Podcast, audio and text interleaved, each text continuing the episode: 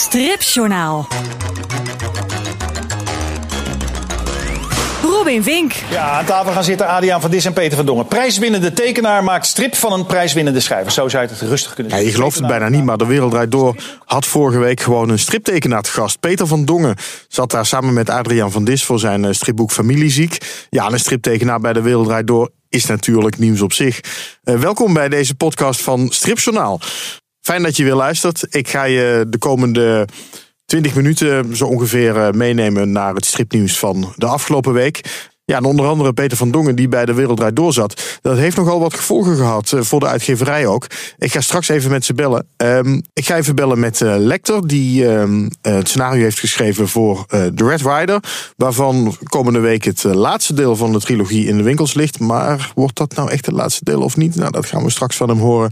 En ik heb voor het eerst eh, in de Stripjournaal podcast een review van een stripboek. Dat wordt van Ik Moddenaar. Eh, een recensie kun je ook zeggen. Ehm, en eh, dat was een boek dat, dat staat al een tijdje bij me in de kast. Maar die heb ik afgelopen week eigenlijk pas gelezen. En die heeft zo'n indruk gemaakt dat ik dacht, dat moet ik toch even met je delen. Dus eh, dat komt er ook nog aan. Dus eh, ga er even voor zitten. Ehm, en eh, luister lekker mee. En ik ga beginnen met eh, Lecter, de scenarist van Red Rider. Een soort Amoras-achtige spin-off van De Rode Ridder. Eh, nou, misschien heb je hem al gelezen. Er liggen al twee delen in de winkel. Komende week komt deel 3 eraan. Is in ieder geval het laatste deel van deze trilogie. En ik ben wel benieuwd hoe de afgelopen weken zijn geweest... met het verschijnen van Red Rider en alle publiciteit eromheen. En of er misschien toch nog een vervolg komt. Is zo aan de lijn. Dag, Lecter. Hey, goedemiddag. Hey, ja, eh, deel 3 komt eraan, is bijna uit. Ehm, de eerste twee delen van eh, Red Rider liggen in de winkel. Eh, heel veel goede recensies gehad ook. Ja, dat klopt. Hoe ehm, heb je het zelf allemaal beleefd? Het is een, eh, ja, een beetje een roetsbaan natuurlijk. We zijn heel veel aan het signeren geweest de voorbije weken. Ehm, we hebben eigenlijk best wel veel tijd samen doorgebracht, ook als team dan. Ehm, meer, bijna meer dan, dan tijdens het maken van de strip zelf. Ehm, het was een, fijne, hele fijne periode. Vooral ook om, om de eerste keren zo de reacties van mensen, de lezer eigenlijk, te gaan, eh, te gaan zien tijdens het signeren aan de tafel. Gesprekken erover, over eh, de strip, eh, andere mensen hun interpretaties te mogen horen. En te zien hoe het echt een, ja, een plaats begint in te nemen in, in, ja, in, in, in de mensen hun, hun leven. is misschien een beetje groot uitgedrukt. Hoe het een, een, plekje begint te krijgen. Hoe het tot leven begint te komen. En dat is heel fijn. Ja, en wat krijg je van, dan terug van mensen als ze aan je tafel staan? Ja, heel veel. ehm, heel vaak ongeduld, omdat het toch nog lang wachten is iedere keer op een vervolg. Wat een heel goed teken is natuurlijk. Dat wil zeggen dat men toch wel erg benieuwd is naar het tweede of het derde deel. Ehm, dat is heel fijn, maar ook heel duidelijk dat ehm, de diehard fans van het stripgenre of van de Rode Ridder bijvoorbeeld toch echt wel mee zijn met wat we hebben willen doen. Ehm, het was toch wel even een gok, omdat het niet de meest typische straightforward strip is die er de laatste jaren is gemaakt natuurlijk. En ja, het is wel, het is wel fijn om, die, eh, om dat ingelost te zien, laat het ons zo zeggen. Ja, want ik vond het, ehm, eh, als je het vergelijkt met eh, bijvoorbeeld de reeks Amoras, hè, wat natuurlijk de eerste was waar- waarbij een, een, een spin-off is gemaakt, een, een, een opvallende spin-off van een eh, bekende strip. eh, en ook uit de Van der Steenstal. Dan, vond ik, eh, dan vind ik dat Red Rider verder van de Rode Ridder afstaat dan Amoras van Suske en Wiske afstaat. Snap je Ja, wat absoluut. Ja. Ja, ja, natuurlijk Amoras is echt een spin-off. Die speelt zich ook letterlijk in hetzelfde universum af. En wij hebben ons meer gepositioneerd als remake. Dus wij gaan gewoon dingen opnieuw gaan vertellen vanuit een ander perspectief. In een ander universum ook. Ehm, wij gaan er eigenlijk vanuit dat de Rode Ridder niet bestaan heeft in het Red Rider-universum. Dat hij die Rode Ridder is. En zo creëren we een heel klein beetje de, de luxe om zelf ehm, te gaan vertellen wat mogelijk is en wat wij interessant vinden. Terwijl bij Amoras men dat natuurlijk niet had.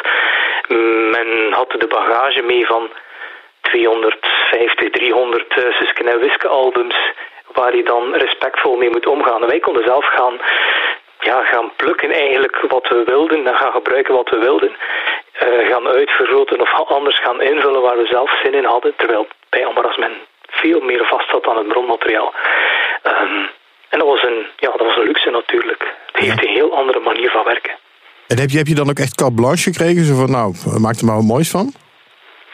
Ja, ja, eh, ja, absoluut eigenlijk wel. Ehm, er waren niet echt parameters op voorhand opgelegd. Natuurlijk was het wel zo dat mochten er zaken gebeurd zijn die echt niet dat men misschien wel zou ingegrepen hebben. Maar um, ja, Red Rider is echt wel helemaal van de makers op dat vlak. Um, de uitgeverij is naar ons toegestapt met een vraag van wat als magiërs in de 21ste eeuw zouden leven. En de rest konden wij eigenlijk zelf gaan invullen. Initieel was het zelfs de uitgeverij, de bedoeling van de uitgeverij om het over Merlijn te gaan hebben, enkel over Merlijn in de 21ste eeuw. Maar daar zijn we heel snel heel het Rode Ridder-universum beginnen herschrijven naar de 21ste eeuw. En dat eigenlijk ons toegeëigend zonder dat daar op voorhand sprake van was. Dus we hebben heel veel vrijheid gekregen, absoluut. En ik was verbaasd eigenlijk om jou als scenarist te zien. Want ik ken jou vooral als, uh, als cartoonist. Hè, de, de Harakiwi-reeks. Uh, en uh, ik zie ook regelmatig uh, mooie cartoons twitteren. En dat is toch iets totaal anders dan zo'n scenario schrijven, lijkt me. Ja, zo heel vreemd is dat niet. Als je bedenkt dat bijvoorbeeld Willy van der Steen zelf een cartoonist was in de, jaren 40. En um, andere stripmakers zoals uh, Mark Sleen bijvoorbeeld ook een cartoonist was die voor dezelfde krant werd als, werkte als ik nu werk. Um, Kim Duchateau bijvoorbeeld, die ook een cartoonist is, die dan ook strips maakt. Um, eigenlijk bekijken cartoons altijd een beetje als een sprint en een strip als een marathon, maar het blijft wel lopen. Dus ja, zo heel vreemd is het niet om, om die stap te gaan maken. Het is gewoon wel heel veel meer werk, vind, ervaar ik toch. Uh, in vergelijking met een cartoon. Ja. Bij een cartoon ga ik gewoon s'morgens zitten en ik uh, kak er bij wijze van spreken een paar ideeën uit. En een aantal daarvan ga ik dan uitwerken. En bij een strip ja, ga je voor de lange ja, voor de lange run aan de, aan de slag, zeg maar. Het heeft vier jaar geduurd om die drie albums te maken, dus het is best wel intens. Ja. Maar was dit voor jou de eerste keer dat je echt zo'n hele uh, strip maakt? Dat je een nieuwe stap hebt gemaakt van cartoonist naar, naar strip? Nee, nee, scenario schrijver? Of had je het al eerder gedaan en, en, is het me gewoon niet opgevallen? Of is het een beetje onder gebleven? ik heb vaak aan ghostwriting gedaan. Dus iemand anders zijn naam stond ah. dan op de cover. Uh, maar ik heb ook redelijk wat uh, commerciële strips en uh, zo geschreven voor, onder andere voor Charles Cambrai ook, die Amoras gemaakt heeft. En zo is mijn naam bij de uitgeverij ook terechtgekomen via Charles. Um, dus het, ja, het, eigenlijk is er altijd al wel een beetje een aanloop geweest in deze richting. Maar ik had nog nooit echt een eigen reeks op zo, of zoiets opgezet. Meestal is, uh, duurt het allemaal even iets langer voor iemand uh, de kans krijgt om zoiets te gaan doen, denk ik. Ja, en dan ook nog een keer zo'n zo'n reeks, hè, een bekende reeks in een nieuw jasje, wat Standaard Uitgeverij de laatste jaren vaker heeft gedaan. En dan staan ineens alle spotlights op je gericht. Ja, ja. Maar goed, um, ik denk dat de uitgeverij ook wel wist dat uh, het ook voor mij een gok was. Want uiteindelijk, uh, als cartoonist ben ik ook niet de kleinste naam hier in België. Als ik dit niet goed zou gaan doen, dan zou ik er zelf ook wel de stekker uitgetrokken hebben in een vroeg stadium. Gewoon omdat ik mezelf dat ook niet kan permitteren om op mijn bek te gaan natuurlijk. Nee, dus nee. dat is een klein beetje, ja, het, het, vertrouwen moest een beetje van beide kanten komen. En ik heb heel snel gevoeld ook dat men bij WPG, bij standaard uitgeverij, er alle vertrouwen in had dat, men, uh, ja, dat we iets mooi aan het maken waren. Ja, en, en wat ik ook wel opvallend vind is dat dus de, de drie delen uh, maand na maand verschijnen. En vaak zit er dan nog een jaar tussen of, of misschien nog wel langer. Uh, en jullie hebben ervoor gekozen om echt in, in drie maanden deze trilogie in één keer uit te brengen. Ja, klopt. waarom? wanneer is dat besluit gevallen? Um, ja, het is, het is een beetje een, een, dubbel besluit, denk ik. Het was enerzijds eh, de marketingafdeling die dat wel een goed idee vond. Maar wij zelf zaten eigenlijk ook al een tijdje op, op die piste, zeg maar. Gewoon omdat we merkten dat het verhaal heel hard in elkaar hangt. En wij hoorden op het moment dat we de beslissing moesten nemen, heel vaak van mensen die Amaras bijvoorbeeld gelezen hadden, dat het verhaal zo complex was dat ze het moesten gaan herlezen. Ja, dat herken ik wel, ja. Ja, en dan denk je op ook aan de lezers die dat nalaten, dat herlezen. Die dus een heel deel van je verhaal missen, die een heel groot deel van de pointe missen. Gewoon omdat ze ja, iedere keer negen of zes maanden moeten wachten en dan het geduld niet hebben om opnieuw te lezen of dan afhaken tussendoor. En dat risico wilden wij niet nemen. We wilden gewoon het verhaal in zijn geheel goed kunnen vertellen, kort na elkaar. En aangezien standaard uitgeverij ook wel de financiële en zo de mogelijkheden heeft iemand aan drie albums te laten werken, vier jaar aan een stuk. En dat uit te stellen, de inkomsten uit te stellen eigenlijk. Om ze dan een maand na maand na elkaar te gaan lanceren. Ja, toen we hoorden dat dat kon, vonden we dat eigenlijk het, het best mogelijke scenario voor ons. Um, het is wel een stuk intensiever voor ons als maker, want alle promotie valt samen. Dus we zijn nu al bijna twee maanden elk weekend op tournee. Ja. Dat, dat is best wel pittig. Maar tegelijkertijd zorgt het er ook voor dat ja, de, de, de Netflix-generatie is heel veel gewoon. En de mensen willen niet lang meer wachten. En voor sommige mensen was zelfs die maand eigenlijk al ietsje te lang. Dus uh, dat, dat, ja, dat vind ik wel heel Ik vind het een heel interessante evolutie. Al weet ik ook wel dat uh, als dit de norm wordt, uh, en mm, ik hoor toch wel dat er nog uitgevers zijn die dit gaan doen, dat het dan voor kleinere onafhankelijke stripmakers wel een stuk moeilijker wordt om dit spel mee te spelen. Dat is absoluut een feit. Ja, waarom? Ja goed, je hebt vaak de, de financiële slagkracht niet, als kleine uitgever bijvoorbeeld, om uh, je makers te betalen om bijvoorbeeld drie of vier delen naar elkaar te gaan maken, maar ondertussen nog niet uh, uit te geven. Of de... Heel vaak wordt de ene publicatie betaald met de opbrengst van de andere publicatie en in dit geval was dat niet mogelijk. Ja. En je wil natuurlijk ook weten of het een succes wordt misschien bij dat eerste deel. En dan de standaard uitgeverij kan wel een, kan een missel maken, zeg maar. Ja, ja, ja inderdaad. Men had, uh, had dit helemaal niks geworden, dan had men bij het scenario dat er zes maanden tussen zit, gewoon een album tweede stekker eruit kunnen trekken. Maar nu moesten ze op voorhand al drukken. Dus alles er al liggen, nog voor er iets verkocht werd. Dat is natuurlijk een pittig risico, hè? Ja, ja. En uh, nu na drie albums is dit verhaal afgerond. Uh, komt er nog meer? Uh, daar gaan we heel binnenkort over beslissen, samen met de uitgever natuurlijk, die de cijfers eerst wil bekijken. Maar in principe voor ons kan het. Um, en ik gaan waarschijnlijk nog wel in de toekomst samenwerken. Dat, daar zit wel meer in. Of dat nu aan Red Rider is of aan iets anders, dat weten we nog niet goed. Maar in elk geval is het wel zo dat het universum voor Red Rider zo gemaakt is dat de verhaallijnen voor volgende cyclus klaar liggen, of zo goed als klaar liggen, en zelfs voor een deel al ingebakken zijn in uh, hetgeen er nu ligt. Dus alle verhaallijntjes zijn in album 3 netjes afgerond en zo. Maar er zijn wel al elementen aanwezig die leiden tot of een oorzaak zijn van uh, album 4. Maar daar kan ik nog niet zo heel veel over vertellen, want ik moet het nog schrijven natuurlijk. Ja, maar je kan dus wel redelijk concreet naar de uitgeverij toe van nou, als we doorgaan, dan zijn we dit van plan. Ja, ja, absoluut. absoluut. Ja, dat, uh, daar, daar is de uitgever, de uitgever ook al van, uh, van op de hoogte van welke richting we uit willen, zeg maar. Oké. Nou, ik hoor het graag als dat uh, gaat gebeuren natuurlijk. Ja, absoluut. Um, en ik, ik wens je dan heel veel succes met alle weekenden promotie die er nog aan zitten te komen. Hartelijk dank. En um, uh, ja, dan ga je zo met, met, met al die promotie het, het jaar uit eigenlijk, hè? Ja, ja, absoluut. absoluut. En we gaan er ook nog een, een vervolgje aan breien, want eigenlijk is de tournee binnen een goede drie weken gedaan. Maar we merken dat we bijvoorbeeld in Nederland toch iets te weinig geweest zijn. En dan gaan we nog een aantal keren terug naar Nederland. Uh, maar ook in Vlaanderen zijn er een, aantal steden of gebieden waar we eigenlijk te weinig geweest zijn of helemaal niet geweest zijn. En daar gaan we ook nog een aantal ja, effortjes voor doen, zoals men hier zegt. Kijk, Red Rider gaat on tour komend jaar. Ja, inderdaad, ja. Oké, ik wens je er heel veel plezier bij. Hartelijk dank. Dankjewel. Dag. Stripjournaal Review. Ja, nieuw in de Stripjournaal podcast is dat ik ook stripboeken wil gaan bespreken. Ik ga op zijn minst proberen om elke week even een stripboek eh, mee te pakken dat ik gelezen heb. Wat eh, indruk heeft gemaakt. Of misschien vond ik het wel helemaal niks.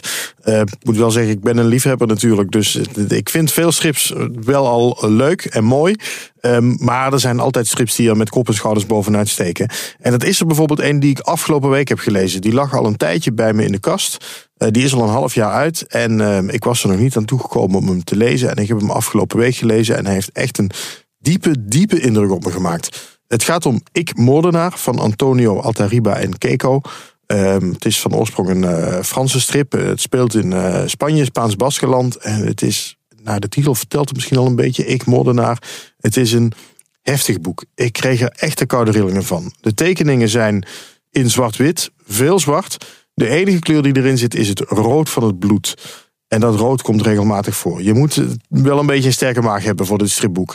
Het volgt uh, Enrique Rodriguez Ramirez, uh, een man die uh, dood voor zijn plezier. Die zijn moorden ziet als een kunstwerk. En ik pak er even een stukje uit de openingsscène bij, want dat zet al meteen heel erg mooi het boek neer. Het, het, trekt je er meteen in. Um, je ziet Ramirez lopen over straat. En um, daarbij in tekstblokjes lees je zijn gedachten. En dat begint zo. Doden is geen misdaad. Doden is een kunst. Een kunst waarin we uitblinken en die we sinds mensenheugenis blijven perfectioneren.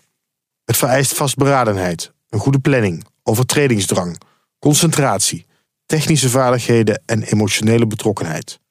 Een moordenaar werkt met het kostbaarste en moeilijkste hanteren materiaal, het leven. Als uiting van een absoluut radicalisme schept hij door te doden. Doden is de allesoverstijgende daad van uitmuntendheid.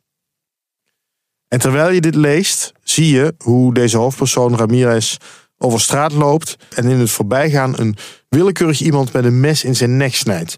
En de koelbloedigheid en de onverstoordheid waarmee hij dat doet. En dat hij daarna ook doorloopt alsof er niets aan de hand is, dat trek je meteen dat verhaal in. Dat is echt, daar krijg je de koude rillingen van. En dan kom je al gauw achter dat deze man niet alleen een gestoorde psychopaat is, dat maakt het zo interessant, maar ook een gewaardeerd docent kunstgeschiedenis aan de Universiteit van Baskeland. En hij heeft een studiegroep die, nou ja, als je eenmaal weet wat zijn eh, hobby is, best wel morbide is. De studiegroep Lichamelijk Geweld in de Westerse Schilderkunst. Hij zoekt uit wat voor. Um, wat voor referenties er in schilderijen zijn, beroemde schilderijen van grote kunstenaars naar geweld en hoe mensen elkaar dingen aandoen en leven zuur maken en op elkaar inhakken en, en vermoorden natuurlijk ook. En dat contrast tussen die gewaardeerde academicus en de gewetenloze lustmoordenaar is echt fascinerend in dit boek. En het is even sterk als het contrast tussen die inktzwarte tekeningen en de rode kleur van het bloed. Ehm, en, en de tekeningen zijn ook een beetje Um, ja, het zijn een soort foto's. Zijn, voor een deel zijn het bewerkte foto's waar de, de figuren ingetekend zijn. Maar het is heel knap gedaan, want je ziet het niet echt. Het loopt heel mooi in elkaar over. Er zitten ook echte schilderijen in verwerkt hier en daar. En uh, ja, ik moet zeggen, van dit boek blijf je echt even stil als je dichtgeslagen hebt. Je, je wordt er niet vrolijk van, maar het is wel echt fenomenaal. Ik, uh, ik vind het absoluut een aanrader. Het is echt een topstripboek, maar ja, je moet er een beetje tegen kunnen. Maar ik zou zeggen, probeer het. Het maakt echt heel veel indruk. Stripjournaal.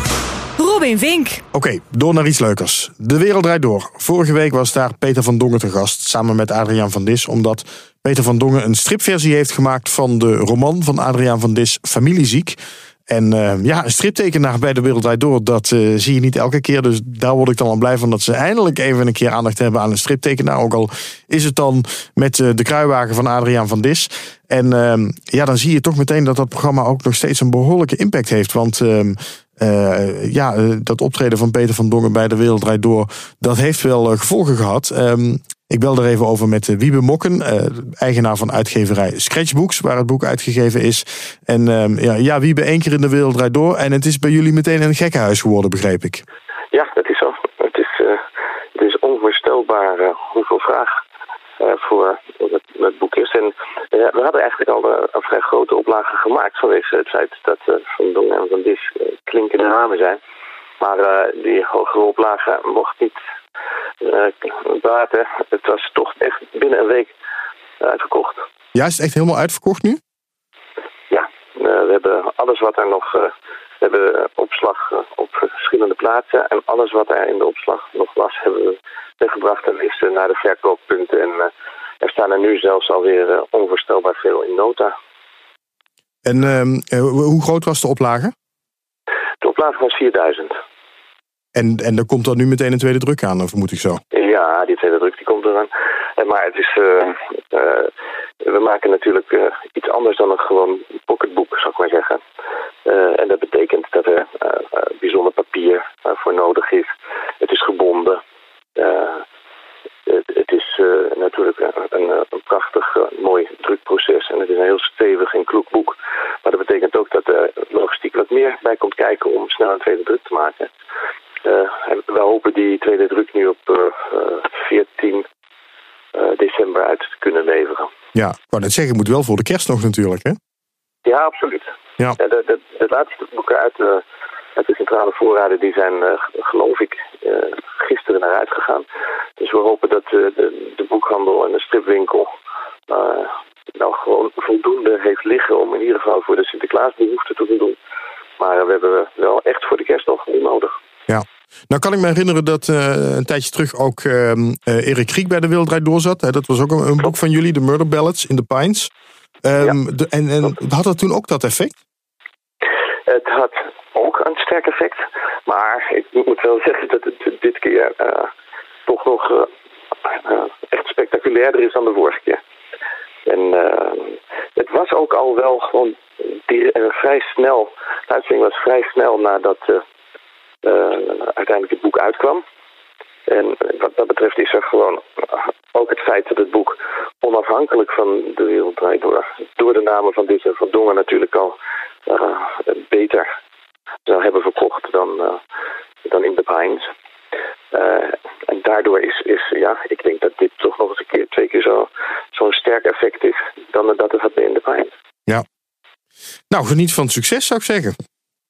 Ja, het is mooiste dingen voor uh, een uitgeverij die er is.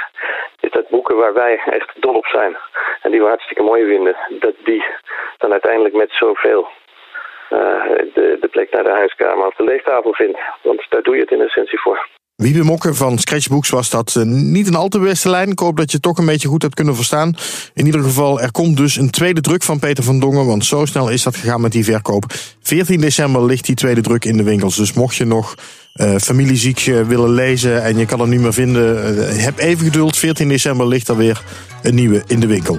Dit is meteen ook het einde van deze podcast van Stripjournaal. Leuk dat je geluisterd hebt. volgende week ben ik er gewoon weer. Ondertussen kun je me mailen als je opmerkingen hebt, vragen, uh, weet ik veel. Mail naar alles wat je kwijt wil. Info stripjournaal.com En uh, komende week kun je ook nog op uh, mijn site stripjournaal.com wat, wat beeldmateriaal zien. Ook van bijvoorbeeld Ik Moordenaar.